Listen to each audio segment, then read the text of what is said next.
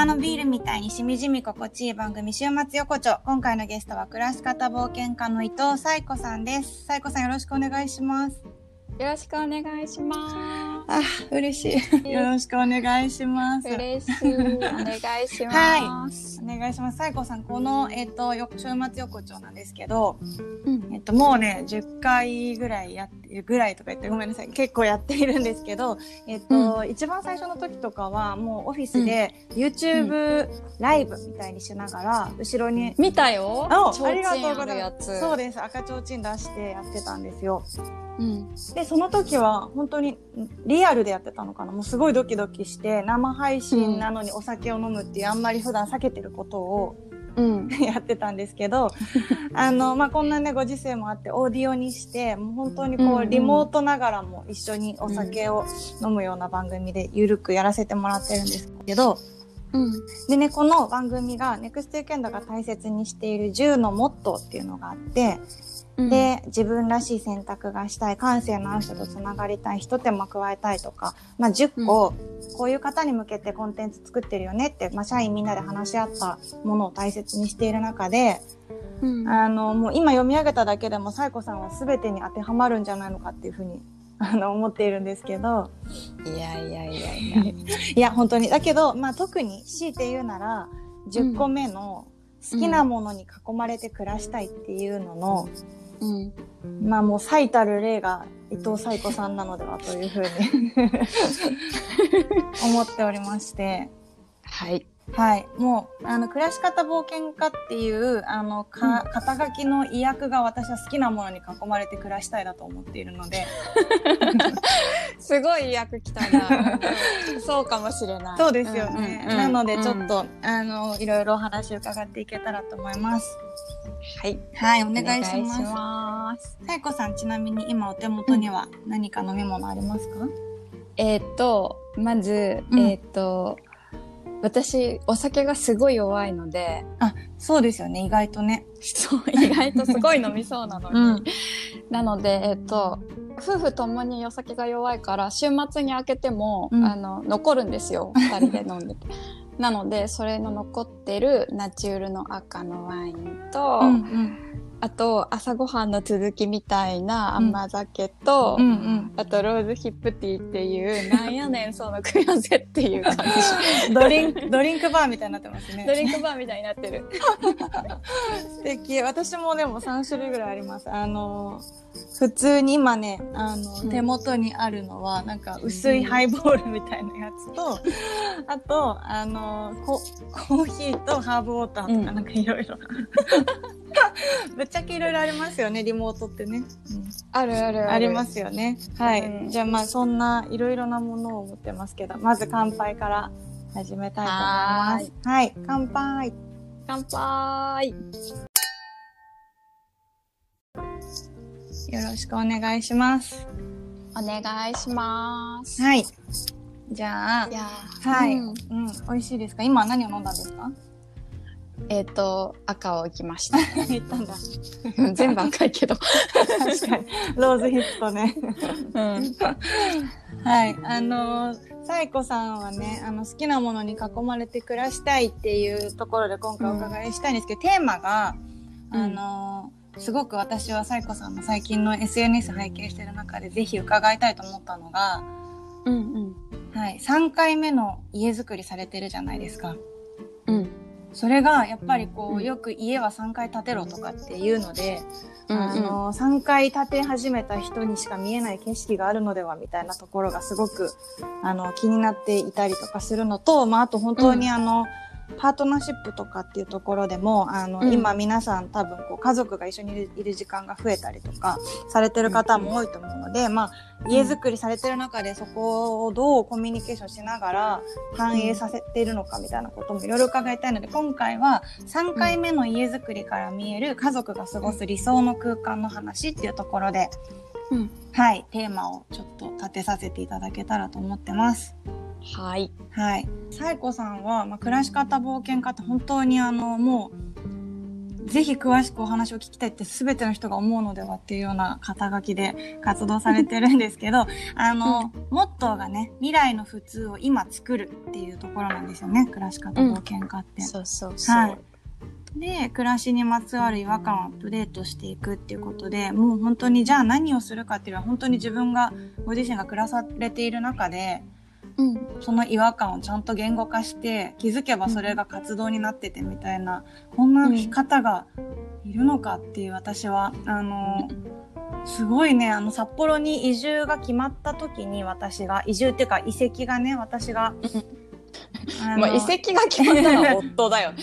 そうですね。私の移住が決まったわけじゃない。札幌に、今から何年前だ ?7 年ぐらい前に遺跡が決まった時に、そんな前じゃないか。まあ何年か前に決まった時に、暮らし方冒険家にはもうあったって聞かれたんですよ、ある人に。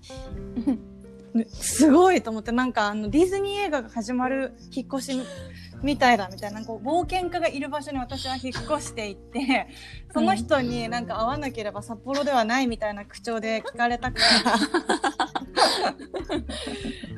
ありがたいね。そんな紹介してもらえるなんて。そう、しかも、え、その冒険家どこにいらっしゃるんですかって言ったら、いや、山の中に、みたいな感じで 言われたんですよ、本当に。みんないい加減だな。うんうん。まあでも実際山でしたけど、ねうん山の、うん、うんうん山の、うん、元にある住宅街だったね。そうですよね。だからずっと私の中で、その冒険家に会うことが、まあ、なんか目標でもあって、札幌に移住した時から。うん。で、あの、満を持して、あの、雑誌で、ネクストケンドの2017年の雑誌で、あの、家づくりのこととかをちょっと、あの、うん特集するときに、Facebook でメッセージを送らせていただいて、あの、会いに行かせてくださいってめちゃくちゃ急なご依頼だったんですけど、サイコさん。すごい、すごいさ、ピンポイントな、なんか、取材来で、あの、私みたいだなと思って、なんか他人事とは思えなくて、っていう記憶がある。いや、そう、サイコさん、あの、はじめましてって私書いてるのに、このメッセージ私が書いたかと思いましたって返信くれて。そうそうそうそう。なんか3日後には東京に行かなきゃいけないからみたいな感じだったよね。なんか、詳しく覚えてないけど。まあ、と、ほんと失礼ですね。ごめんなさい。いやいやいやいやいや、でも本当に自分が書いてるんだと思ったっていう、あ、この人、あれみたいな。うん。ですね。思い出した。申し訳ない。だいけど、やいやあ、のす、ごい嬉しかった。今回のね、ラジオを機に、その、うん最初のメッセージ遡ってみて、マジで？あ、はい。で、Facebook のメッセージ、今はね、LINE でやり取りしてますけど、Facebook でやり取りしてたのとかを結構な遡りをしたらね、なんかすごい走馬灯みたいに、あの、この後畑集合とかいろいろ書いてあったの。幸せでした。楽し、楽しかったね。そうなんですよね。なので、そこで、あの、出会ってから、あの、夫のサッカーに来ていただいたりとか、あの、うんそれこそ、まあ、一緒に畑をね、シェアファームやらせてもらったりとか、うん。お互いのお家に、まあ、だから、ご近所でしたよね。山は越えたりとかもしてたけど。するけど、いや、なんか、あの、高級住宅街の端っこと住宅街の山側の端っこっていう。でも実は 実はうん。なんか10分くらいで行けるみたいなね、車があればね。車があれば。うん。で、まあ、そんなサイコさんも、今は、うん。あの、実はもう札幌ではなく、愛知に住んでらっしゃって、私も今は大阪に住んでますけど、うんあの、サイコさんがね、今人生でどんな章を生きてるっていうふうに分析されてるんだろうって私すごく気になってて、うんうんうんうん。そのそれこそ初めてサイコさんに出会った時は、暮らしにまつわるいけてない常識をいちいち覆覆すっていうところが、あの、うん。もうホームページにもど書いてあって、で、その、うんうん。いちいち覆すみたいなのもすごいサイコさんっぽいなと思って。ドドドドドドって感じで。そうそうそう。もう、なんかこう、違和感は一つも残したくないっていう、すべてめくってみるとかっていうところもそうだし、うんうんあの、いけてない常識に対して、本当に大胆に森の中を、うん切り開かれていく姿が、例えば、うんあのね、今って2度目のご結婚されてますけど、1度目はもうその、け私その時まだ出会ってなかったですけど、結婚式を1泊2日のキャンプでやられたりとかもしてたんですよね。そうそうそうそうそうそうすごいですよね。結婚式の常識常識を覆されたってことですよね、そこも。まあまあももちろんねやってる人とかもいたけどうん。本当にティピーをうん。自分で手配するとこからうん。あとはあのキャンドル・ジュン君のさ、うんうんフェスの装飾がすごい可愛いから、うん。あの100万人のキャンドルナイトで撮影でご一緒したりしてたからうん。「ジュンさん結婚式するからあの飾り意識貸して」みたいなこととかして まあすごい壮大なセットだったねあれね。すごいですよね。10年ぐらい前ですよね、それがね。うんもう2010年、うんうん。うん、そうですよね。で、そこからお子さん生まれる前には、九州の町屋に住まれて、それをごあの、ご自身でセルフリノベーションされたりとか、うん札幌への移住も、もう私それ、初めてお会いした時にもすごいびっくりしたけど、プロジェクトとして移住されたんですもんね、それ自身、自体が。そうそうそうそう。札幌国際芸術祭のうん。あのプロジェクトとして。芸術ってことですよね。そうそう坂本龍一さんがうん。あのちょっと暮らし方冒険家が札幌に引っ越してくるっていう作品みたいな、うん。んみたいな。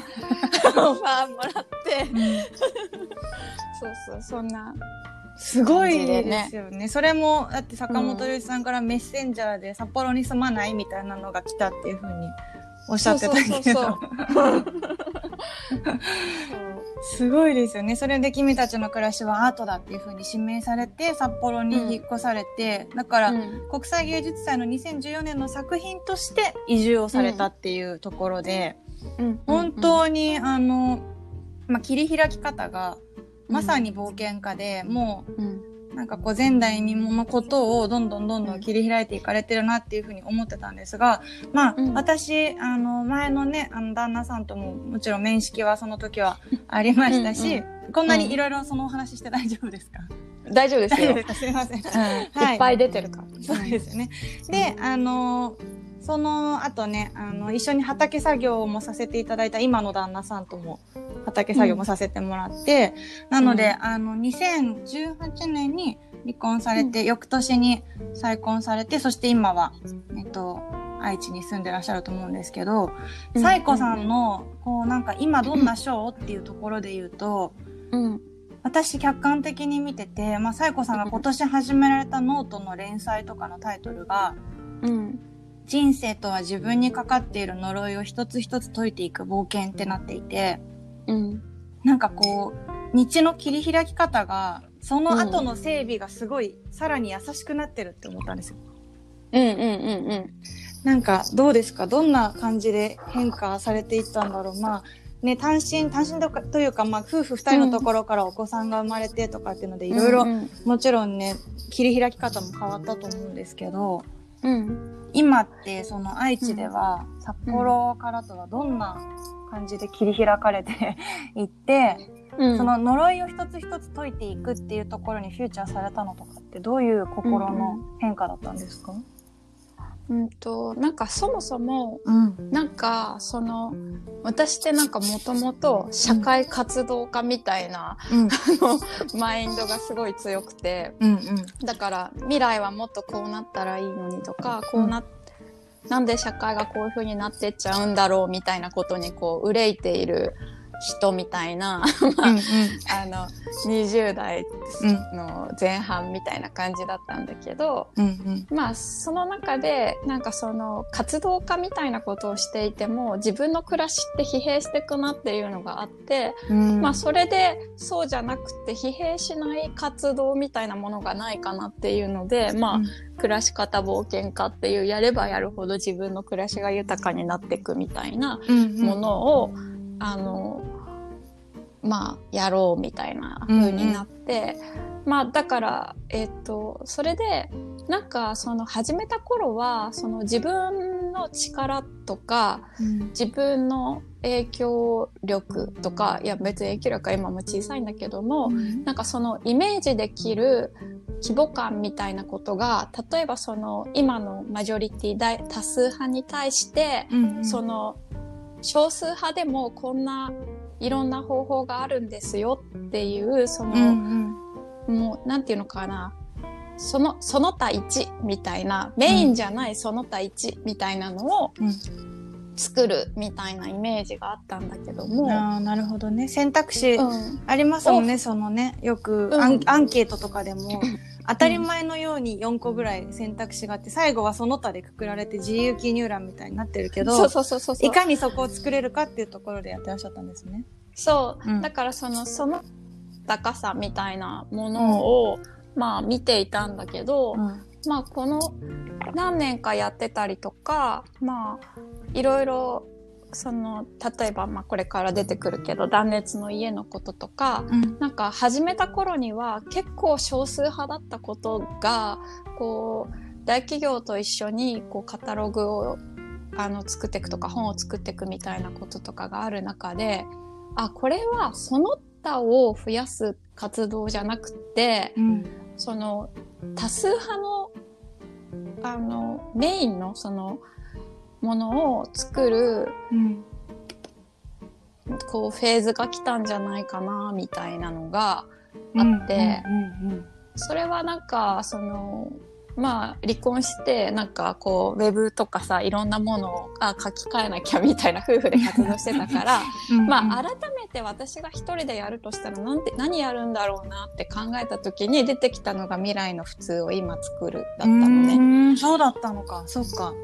そうそうそう、うんうん。だからそれまではなんか高品質低空飛行とか、まあその今のその社会がそのまあ大体低品質なのに中空飛行みたいな、うんなんか割に合わなくない？みたいなことへのアンチテーゼだったんだけども、うん。なんかそのアンチじゃなくって普通になりたいなっていう、うんうん。私は普通を作りたいんだよなっていう普通作んないと変わんないじゃんみたいななんかそういう気持ちになって、うんうんうん。まあがゆえになんかその多くの人ができることうんとか、ぶつかってることとか抱えてることみたいなのをもうとっても価値があるんじゃないかなっていうニニーズがあるというか価値があるというか、うんうん。まあなんかそんな気がしたんだよね。確かに。そうですね。あの初めてお会いした時は結構こうその他を作るのに対してやっぱりマジョリティに対して挑戦状じゃないけど、うんうん。ね、っていうような姿勢ももちろんあってだからこそ切り開けたこともあったと思うけど、うん。そっかじゃあまあマジョリティに対してのその他じゃなくて、うん新しい選択肢その他ではないところに見せてあげるっていうところで、まあ、せうん整備が優しくなったって私は勝手に思ったけど その開いた道のね。そういうし視点に実際変わられたんですね。やっぱりこうご結婚、うん。再婚されてっていうところとかで。まあ再婚もあるしやっぱやっぱりシングルマザーで1、うん。にまあ2年くらいやってるとやっぱりそのどうにもならないことなんか今までって理想と現実でなんかすごく頑張るとあの理想が現実になっちゃうみたいなことがあの力技でいっぱいやってきたんだけど、あうん。ならないみたいなこともいっぱいあったから、その2年で。まあそうそうそうそう、うん。うんだからなんかそれはそれでうん。まあそういうもんじゃんみたいな、うんうん。なんかねそうそういう心境の変化はすごいあったかな。あとはやっぱりうんうん。すごいその離婚をしたりとかすると、まあものすごくこう自分の自分が想像してなかったけど自分の家族が荒れるんだよね。えっと、ご実家とかってことですか？そうそうそうそう。ん？んん。なかなかそこでなんかこうなんとなく蓋をしてたことがこうパーンと端こう開いちゃったみたいなこととかもいろいろあって、うんうん。あなんかこれは避けて通れないなみたいなうん。のは結構あったかな。なるほど。それは再婚されてまた全然違う景色になってたんですか？その下とかは。うんなんかねえっとまあすごい一人で孤独に読書とかしてた時もしてて、うんうん。でも再婚してからはうちの夫がねすっごい自己肯定感が高いのと、うん。うん。人と自分との境界線がすごいあるからああるんですねそこが、うんうん。だからそんなこと言ったってうん。しょうがないじゃんっていう、うんうん。なんか自分がどうしたいかだけ決めればいいよみたいなことを、うん。な私が何に嘆いててもそうなの。うん。すごいですねそれは、すごい。うん だから別になんかどっちを選んでもなんか損しない。最後ちゃんは別に損する立場でもないし、だからどっちにしたいかだけ考えて決めればいいよみたいなうんうん感じなの。うん だから、あ、そっかみたいな感じで、だから結構まあまあまあそういう感じで結構マインド的にもなんかね、そのデフォルト自己肯定感高い人の状況を日々目の当たりにしてるよね。サイコさんは多分その客観的に見たら自己肯定感が高いって多分誰もが思うと思うんですけど、今のそのお話からするとその肯定感は高くないというかまあその自分ではどう思われてるんですか？なんかそのノートにも書いたけど、うんうんね。私なんかそそのそんなんじゃ結婚そんなだらしないじゃ結婚できないわよっていうのがうちの母親の癖ぐ口癖だったからちっちゃい時に。私ね、うん。そうそうそうそう。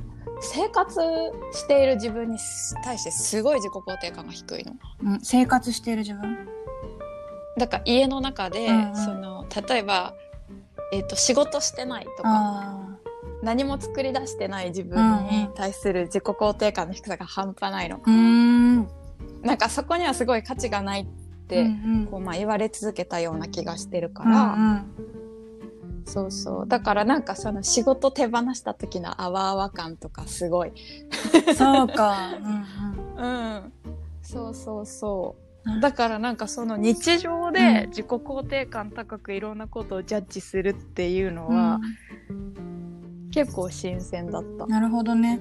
じゃあまあ、ん。その今までずっと道をどんどん切り開かれてきた時はまあ本当にこうご自身でこの違和感はこうしたいって言って常識を覆されてた時もあるしそのうん。アウトプットを持ってこう自分の肯定感だというふうにあの、うんうん。認識されてたところもあって、うんうんうんうん。ね、今のねノートとかにもいろいろこう書かれてるけどこうアウトプットが自分の存在意義だっていうところの呪いを解くっていうしょ、ね連載もあったりするけど、そういうふうに分かりやすい結果みたいなのも、まあ、自分の中ではうん。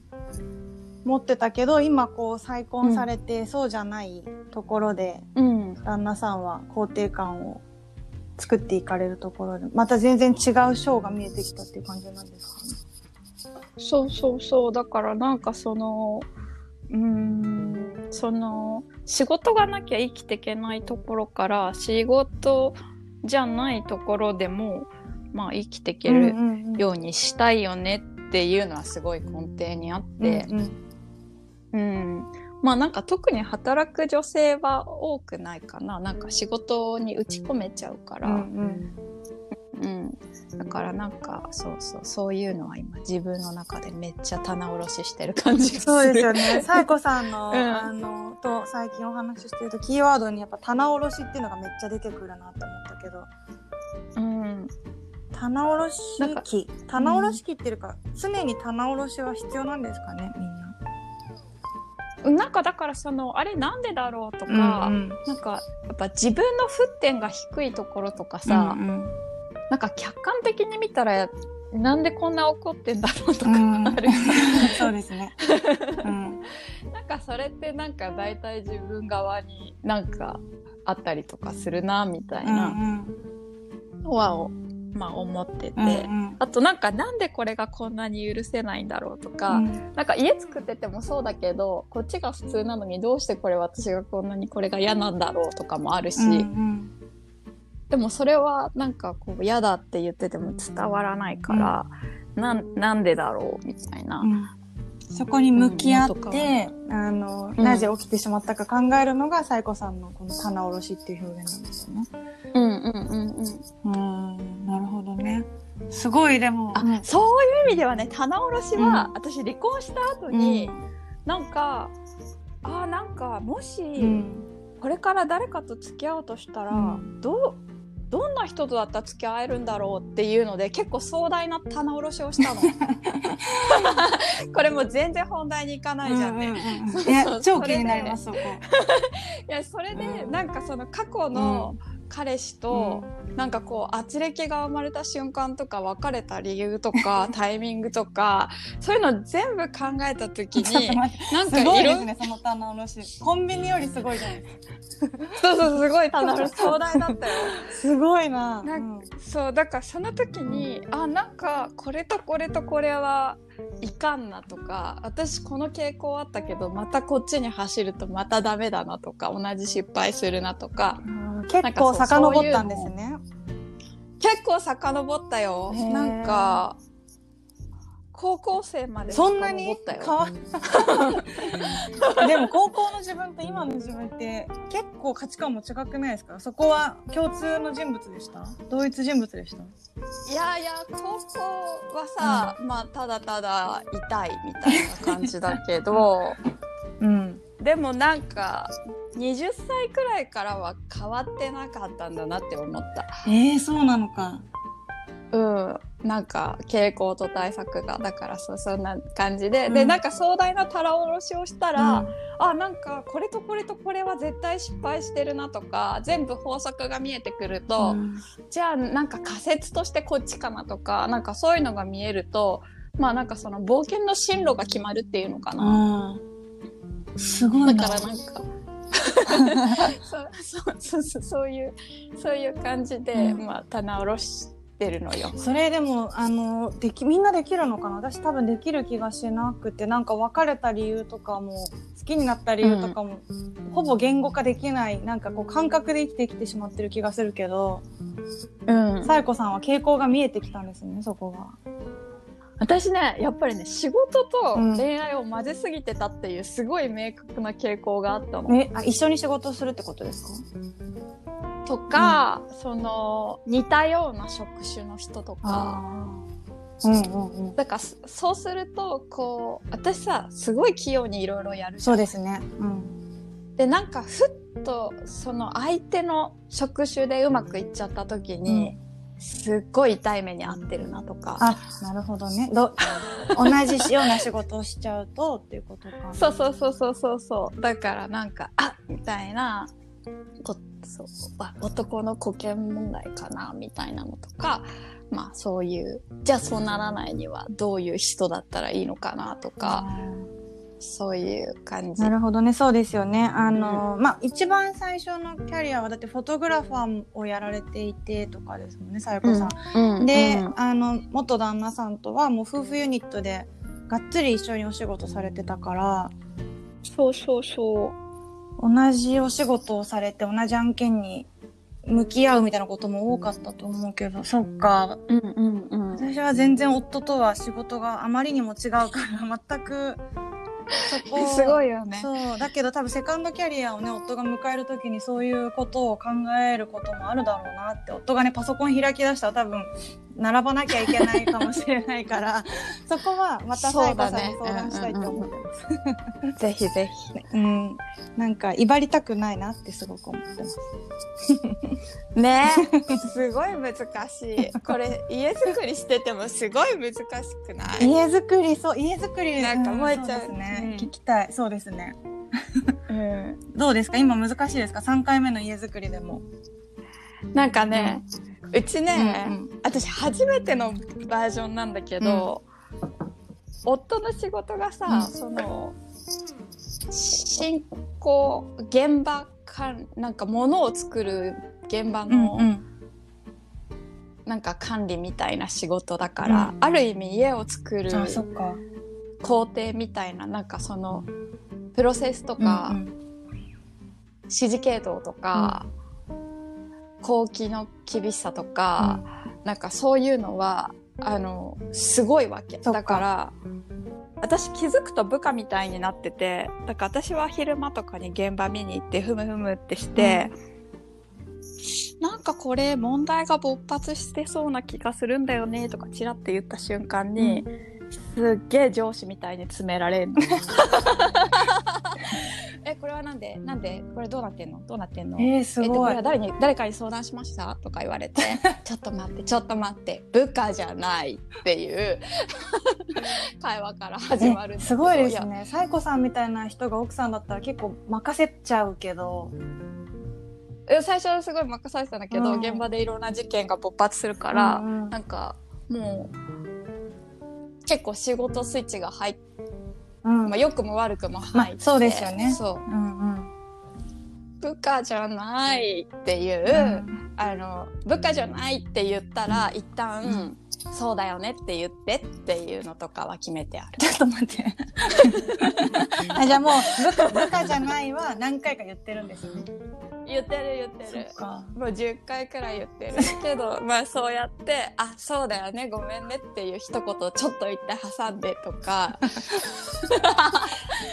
そっかそこはそうだよねとはいうのは絶対言ってくれることになってですね、愛の手的にね。そうそうそうであれなかったら「うんんん?」っていう、あのそうそう。そうなるほどね。そういう顔をする。そっか、うん。じゃあまあ家づくりは3回目だけどあの、うん。もちろんこのメンバーで建てるのは初めてだからそういう意味で言うとそう。自分だけ3回目の景色が見えててもまた全然違いますもんねそこはね。あとねやっぱリノベと新築も違うね。いや今回はじゃあ新築ですもんね。そうですよね。うん。あと設計者がいるいないも違う。うんだから指揮系統がちょっと難しいなと思ってる。なるほどね。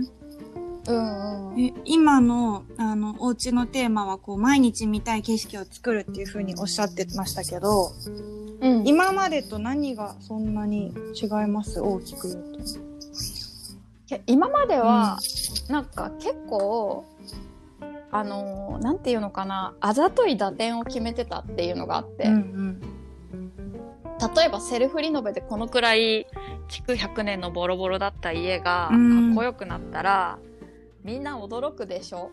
みたいな、うんだからなんかある意味こう打算的だったんだよね。まあプロジェクト的な感じ。そうそうそうそう、うんうん。だから札幌の家も、えっ、といやそもそも断熱リノベーションなんて難しいよねっていう中で、まあ普通になんかその1,000万もかけずに、あの新築以上の性能が出せたらそりゃみんなおやおやって思い始めるよねみたいな、うんうんだからなんかそもそもいつもそのなんで断熱リノベーションはこんなに進まないんですかねみたいなところに対して一石投じるみたいな、うんうん結構明確なゴールがあったんだようね。んなるほどね。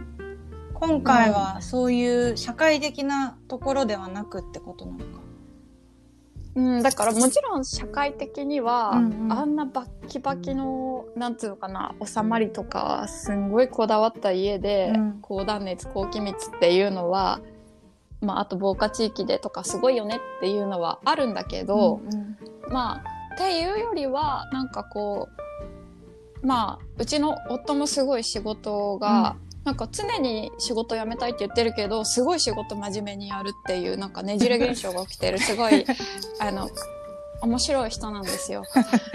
でも仕事好きだよねみたいな。うんうん。その責任感どうしたみたいな、うん。その責任感でなんで今仕事辞めたいって言ったとかがすごい不思議なんだけど。でもまあ多分この人一生仕事してる限りはこの責任感を持ってやり続けるから、全然窓際とかなれないみたいな、うん。だから全然帰ってこないなとかうん。はすごい確定してて、うんうん。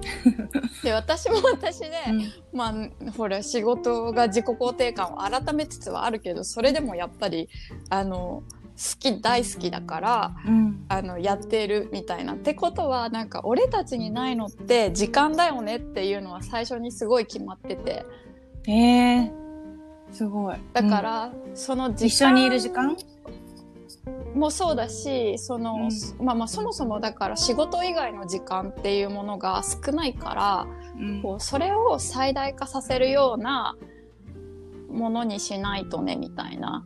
うん。とかまあなんか夫はほら札幌の家にも泊まりに来てたから、うんこの家すんげえ寝おなんか夜なんか寝起き楽なんだけどとか、うんうん。なんかそういうのがもう分かってたから、うん。もうギリギリまで働いてちゃんと寝てパッて起きるみたいなことはうんうん。マストだから、だからうんうん。本当に高断熱ってすごいねとかなんかあったのよ、だからその働き続けるためにうんうん。どういう家がいいかみたいな。なんか結構そういう、結構自分たちの課題うん。なんとかするためにうんうん。今回は家を作ってる感じがする。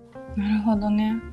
多分今、うん。やっぱりこう、2020年さやこさんにもそういうご相談とかいっぱい来てるかなと思いますけどやっぱりこう、うん家みんな見直してるじゃないですか。こう家にいる時間が増えて、で、うん。自分たちってどういう理想の暮らしがしたいんだっけみたいな風に向き合って、うん。まあ、DIY する人がいたり、家買う人がいたり移住する人がいたりめちゃくちゃこうあの今までは外行っちゃえばいいじゃんみたいな感覚だったのがこう毎日いるところ、毎日一緒にいる人と自分たちがどんな理想を描いてるんだろうみたいな結構やっぱうん。向き合わざるを得ない蓋ができない状況になった方が多いと思うんですけど、うんうん。まあ、すぐに家を建てるわけじゃなかったとしてもさえこさんって、うん。まあ、特に今のこの旦那さんとは本当にご結婚前からめちゃくちゃ、あのすり合わせ大事にされてると思うんですよ。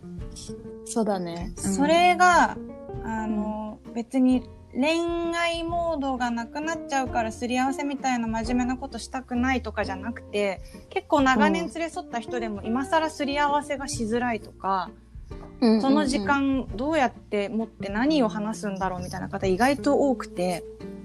うんうん。さやこさんどういう項目で結婚結婚結婚前と、まあ、今と、うん。どういうタイミングで何を話すことを パートナーシップで推奨してます？あなんかこの間ノートにも長文書いたけどなんかなんか、ん。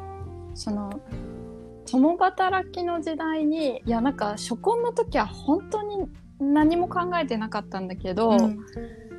なんか実際まあ2年くらいさ、うん。シングルーやっててなんならその前も自分が稼いでてみたいな状態が続いてたから、なんかその共働きとか女の人がこうメインで働くようになった時代に、なんか結婚ってどんな意味があるんだろうみたいなのをすごい考え夫婦ですり合わせなきゃいけないなと思っていて、でむ私たちの無意識の結婚ってやっぱ親が専母親が専業主婦の結婚だから、なんかすり合わせないとどんどんどんどんそっちに引っ張られちゃうし、うんうん。原風景として。だけど仕事もあって仕事の楽しさっていうのももう分かっちゃってる人が、なんかその板挟みみたいになるっていうのはすごいあの面倒くさい事案だなと思っていて、だからなんかいや本当にさ結婚してもしなくても今女の人って大変だと思うんだよね。男の人だって、うん。そのそのフェアネスみたいなものをちゃんと考えようと思ったら大変だと思うし、だからなんかそということはそのちゃんと話した方がいいよね。っていうのすごいあって、だからこの結婚に何を求めてますかっていうのはすごい話した。求めてるものか。そあー。それうだからお互い答え、言語化できるんですか？うん。ち夫はね楽しいことって答えたの。えー、かわいい。でも本質的ですよねそれ。そうそうそうそうそう、うん。でた楽しいことって言われて、うん。私はリスクぶリスク分散って答えたとの。すごいですねそれは。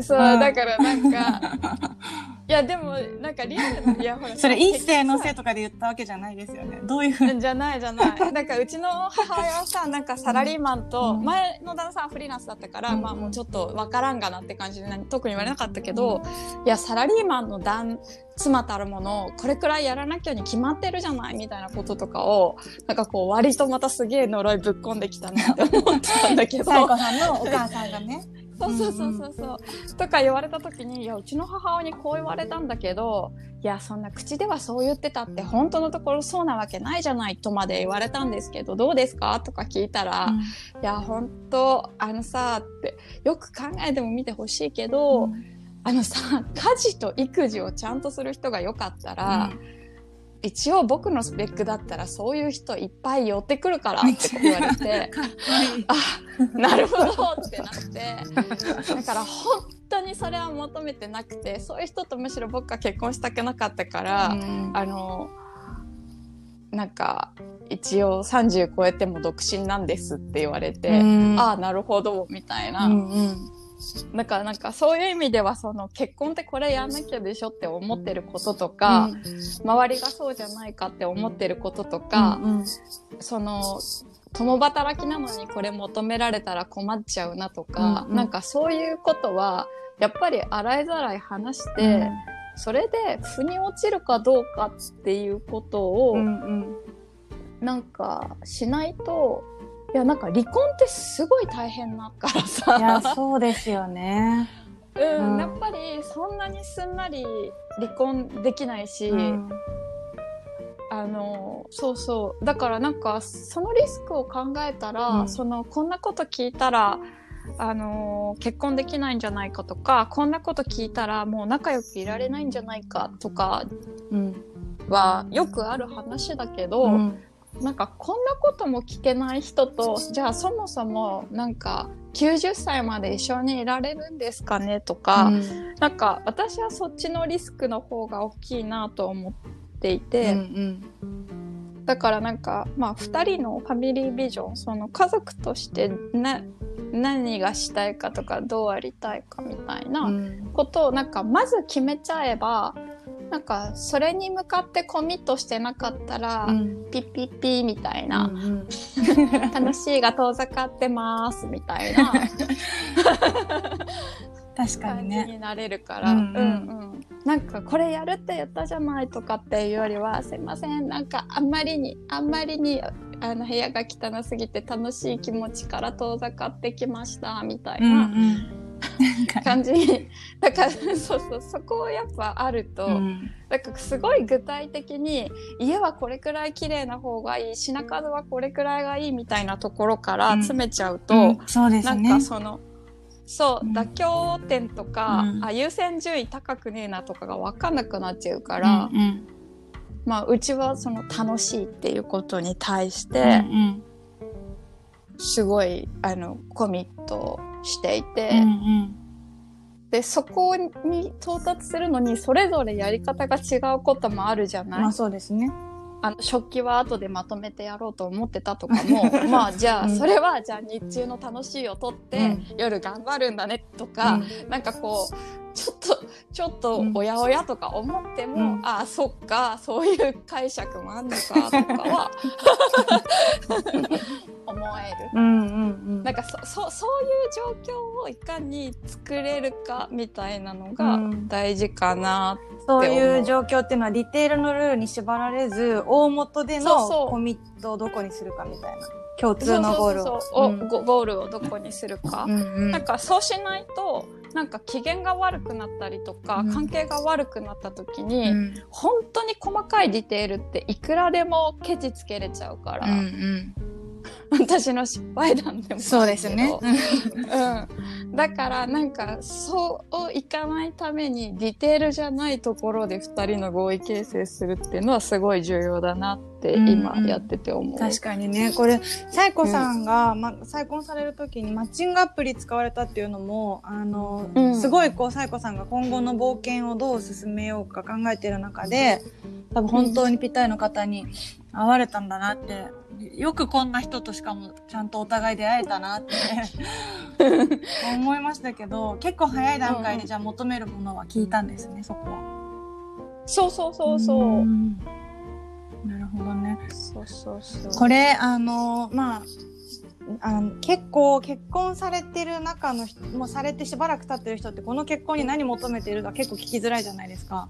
うんうんうん。どういうふうに進めるのが理想で、まあ、例えば今もうあまりにも一緒にいることになったからあのうん一回そこを仕切り直したいと思ってる人とかはうんうん。何すり合わせて何変えるのが一番こう健全ですかね進め方として。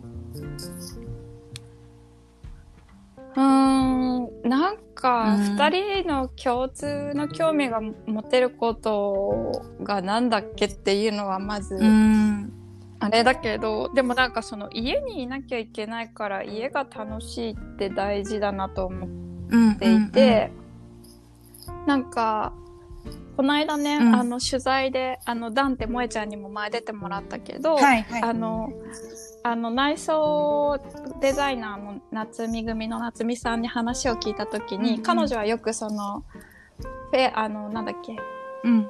その見本市とかで、まあ、ヨーロッパ行ったりアメリカ行ったりしてるんだけど、うんなんかその海外ヨーロッパの人たちはそのフルコース、うんうん。をなんか前菜からちょこちょこちょこちょこ部屋のあちこちで食べながら最後あのソファーから始まって、うん。ダイニングテーブルに移動してくるみたいなご飯の食べ方を週末するんですよって言ってて、ね、かわいい。うん。それを夕方くらいからうんずっとやってるとかって言ってて、うんまあうちはフルコースっていうよりはこんなんかこの間やってみて、うんそのメインとサラダだけ先に仕込んで、うんまあサラダ出して座ってみたの。うん。でなんか食べてたらあ俺なんかこれにポテトフライ食べたいとかって言って揚げ物し始めたのうん。うね、ん。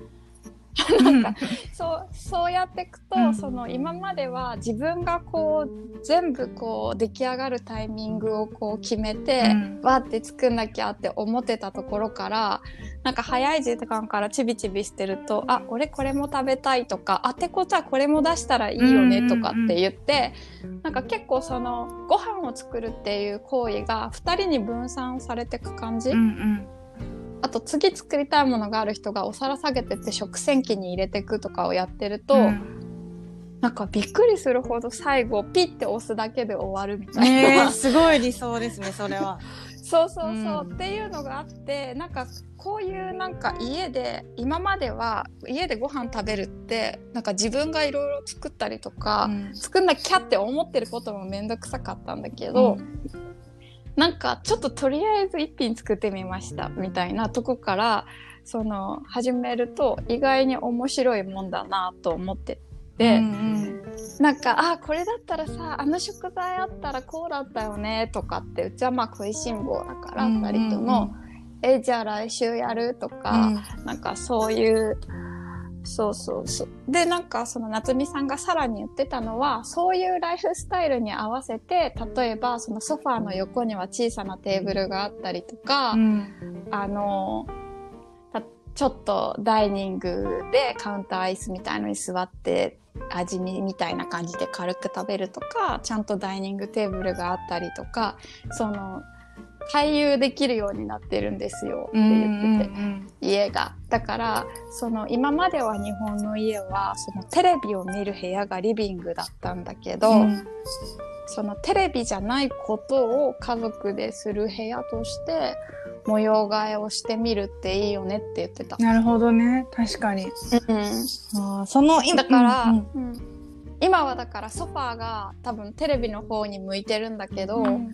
それが例えばご飯を食べてる人の方に向けるとか料理してる人の方に向けるとかでもいいし、うんうん。なんかその親がゆっくりご飯食べるために子供がいるための場所を作るとかでもいいと思うし、うんなんかそうやってその本当にびっくりするほど住宅の設計ってテレビ置く場所から決まってんじゃないかってくらいなってるから。そうですね。確かに。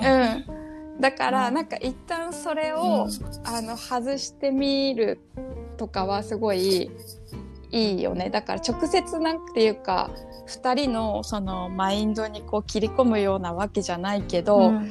なんかこういうことしてる時にこういう目線があったらいいよねとか、うん。なんかソファーでぐだっとしながらこれ見えたらいいよねとか、うんうん。なんかそういうのってどういう暮らししたいかもそうだし、まあ、価値観がこうふんわり伝えられるし、うんうんとかはこの間なんかそう実際になんかやってみて全然大したものは作ってないんだけどうん面白かった。なんかその家事が綺麗にあのガミガミし合わずに分散されてく感じとかもうね、ん。確なんか美しいなと思った。うん。自然ですよね。なんかそれこそうんうん。サイコさんの言葉で言う何の呪いもかかってない状態っていうか あの、うん。このメンバーは楽しい暮らしを一緒にしたいっていうところでここに一緒にい,、いるわけでなんかこう、うん。テレビを見なきゃいけないとか時間通りにこうしなきゃいけないとかっていうことが最初にあったわけじゃなくてまずちゃんと楽しい暮らしするために、どうやって一緒に作るんだっけっていうなんかすごくフェアですもんね。一緒に作っていくっていう意味で言うとね。そうそうそうそなんかそういう意味で言うとこうあの、まあ、今言ってくれたみたいに私たちって結婚に何求めてるんだけだとなんかまあ向こうは離婚切らされるんじゃないのかってぐらいびっくりするかもしれないから。急急急にね結婚してる人がそれを話したらびっくりするかもしれないから。っていうよりは、まあ、この家を改めて見直して時間を作っていったりとか空間を変えていくためにどんなことができたらもっと楽しくなるかなっていうのを5個でも10個でも上げてみて。うん。意外と簡単なことありますもんね、こうじゃあここにこういうことこういうものを置いたらいいんじゃないかって、さっきのソファーテーブルじゃないけどうん。っていうのでなんかこう私が全部やらなきゃっていうもしかしたら呪いにかかってるかもしれなくて一緒に考えるっていう姿勢を作るだけで、なんか相手が全然やってくれないとか不満持ってるかもしれないけど、やらせようとしてないみたいなこともね、結構あるかもしれないですもんね。そうそう。だからなんかそこうが、ん。なんか聞くことも重要だよね。やっぱりなんか家のことは女の人がっていう呪いがあるからさ、うん。なんか結局あなたは分かってないっていう姿勢からも言っちゃうし家とはこうあるべきだみたいなのもすごい女の人の方が強く持ってるけどっていうよりはやっぱりそれは、うん。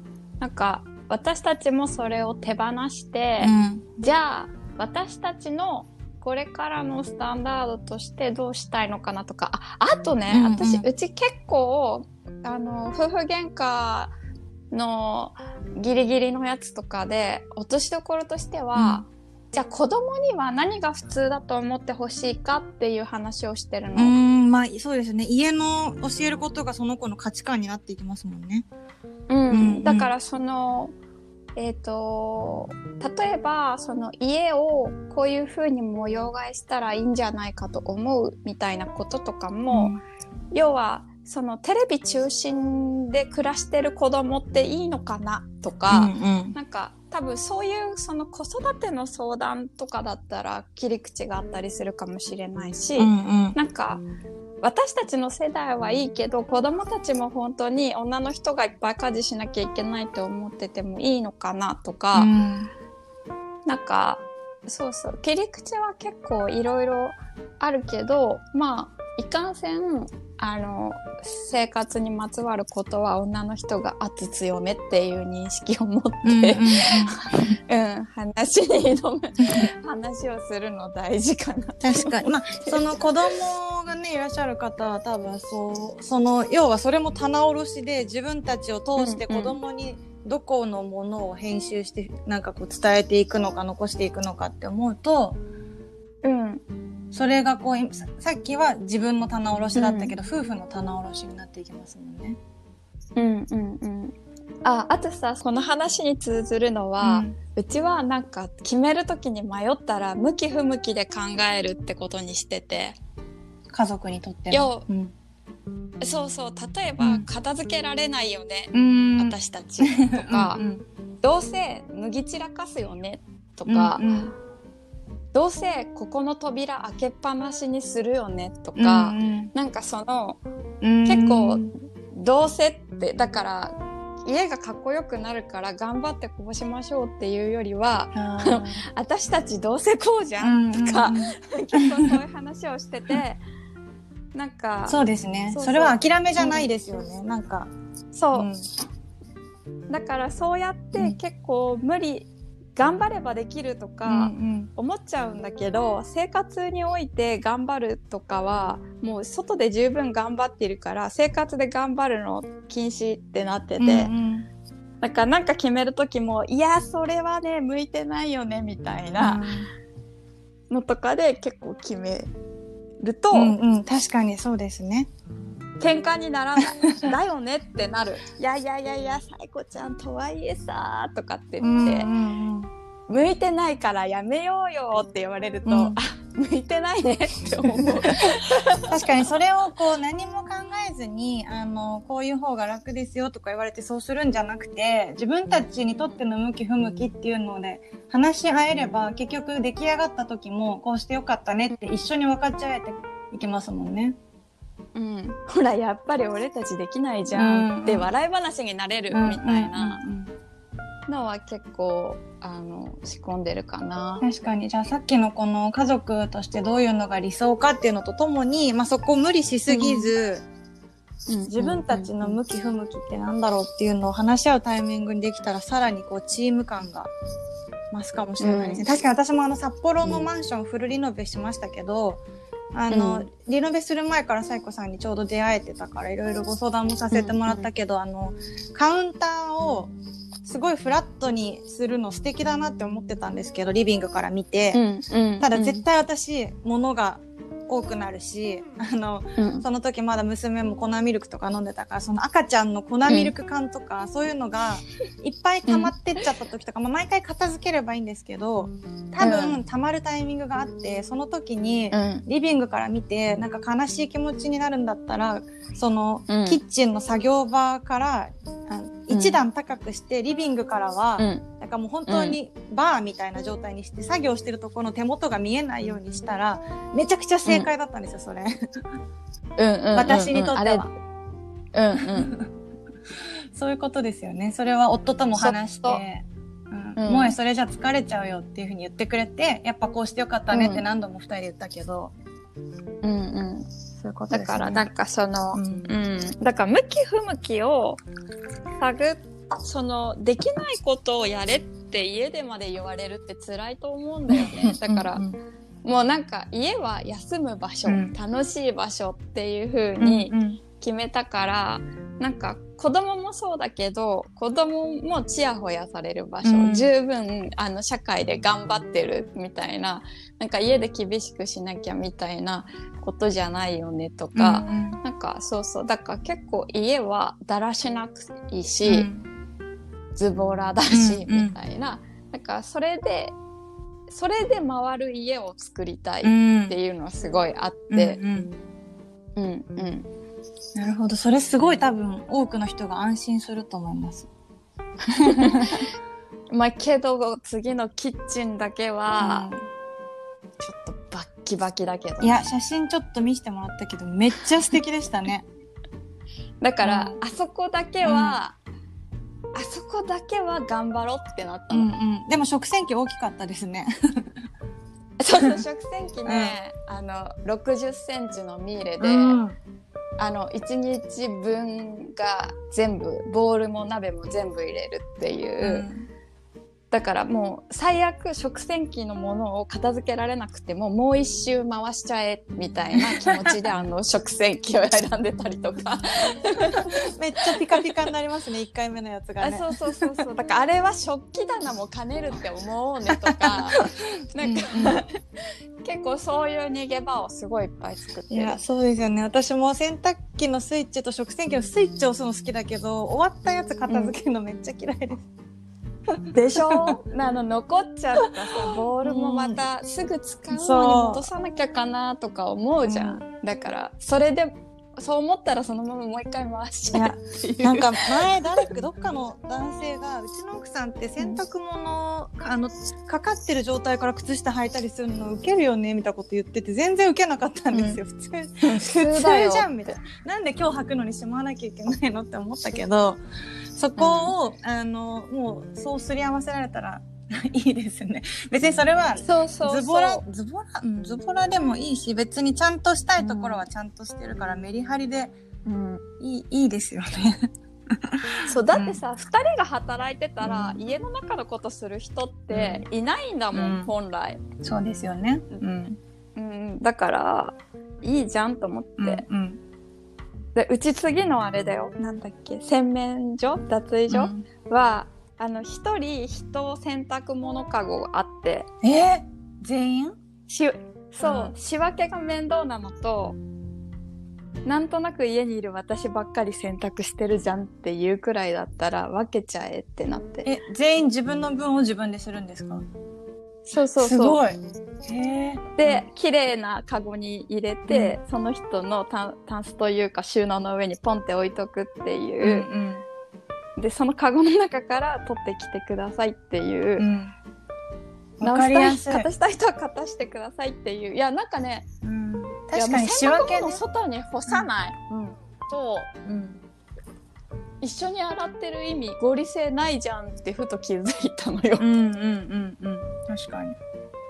そうですよね、うん。その後しまうんだったら人それぞれの方が楽かもしれないですね。そう。と思って、うん。あそしたらなんか3日になんか1日1回回すとしても、うん。こうぐるぐる回ってたら全然いいじゃんと思って。うん。なるほどね。